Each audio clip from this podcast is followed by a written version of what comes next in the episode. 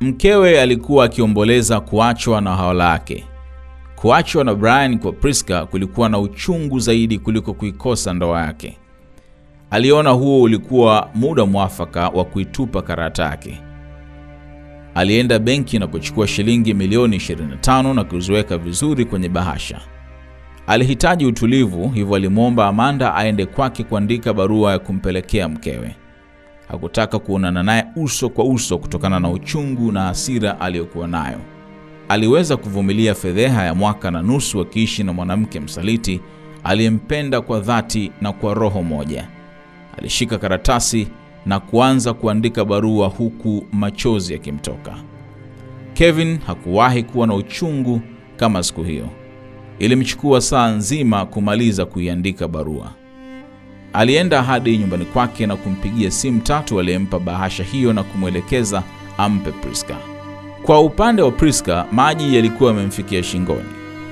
Brian aliendelea kutopatikana kwenye simu. Akiwa amekata tamaa, namba ya Brian ilipatikana, lakini alisikia sauti ya mtoto ikiongea. Halo, baba yuko chumbani anaongea na mama. Ilisikika sauti ya mtoto wa kiume. Baba yako yupi na wewe ni nani? Mimi ni Mwangafi. Alijibu mtoto huyo. Mwangafi lilikuwa jina la ukoo la Brian lililomshtua Priska. Mimi ni mtoto wa Brian. Umefikaje huko? Aliuliza kwa mshangao. Tumekuja na mama, tumehamia huku. Jibu hilo lilimmaliza nguvu Priska, lakini aliendelea kujikaza. Mwangafi, unaongea na nani kwenye simu? Hebu ilete hapa. Baba yako si alikukataza kuiwasha lakini. Kwa mbali sauti ya mwanamke ilisikika. Halo? Mwanamke huyo aliuliza baada ya kumnyang'anya simu mtoto huyo. Halo, naweza kuongea na Brian? Aliuliza Priska. Naongea na nani? Mimi Priska.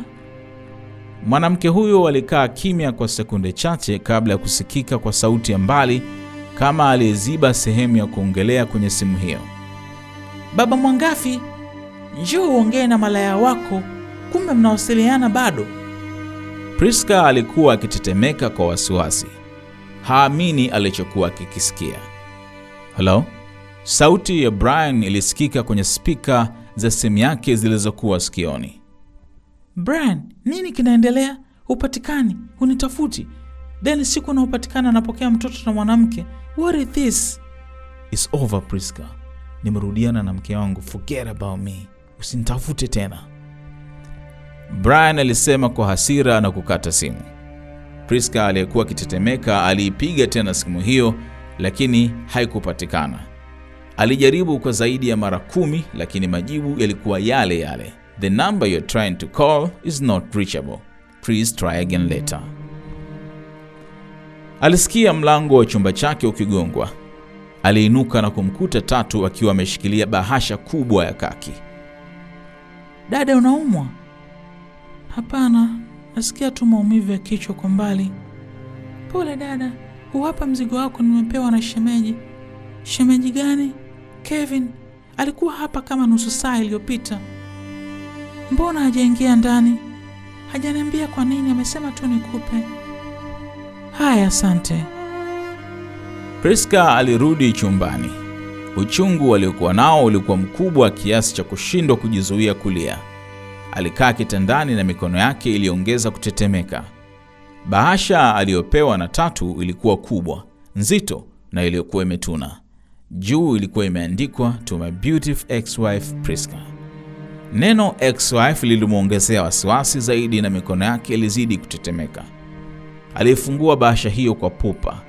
Ndani aliona noti za elfu kumi zikiwa zimefungwa kwenye burungutu takriban 25.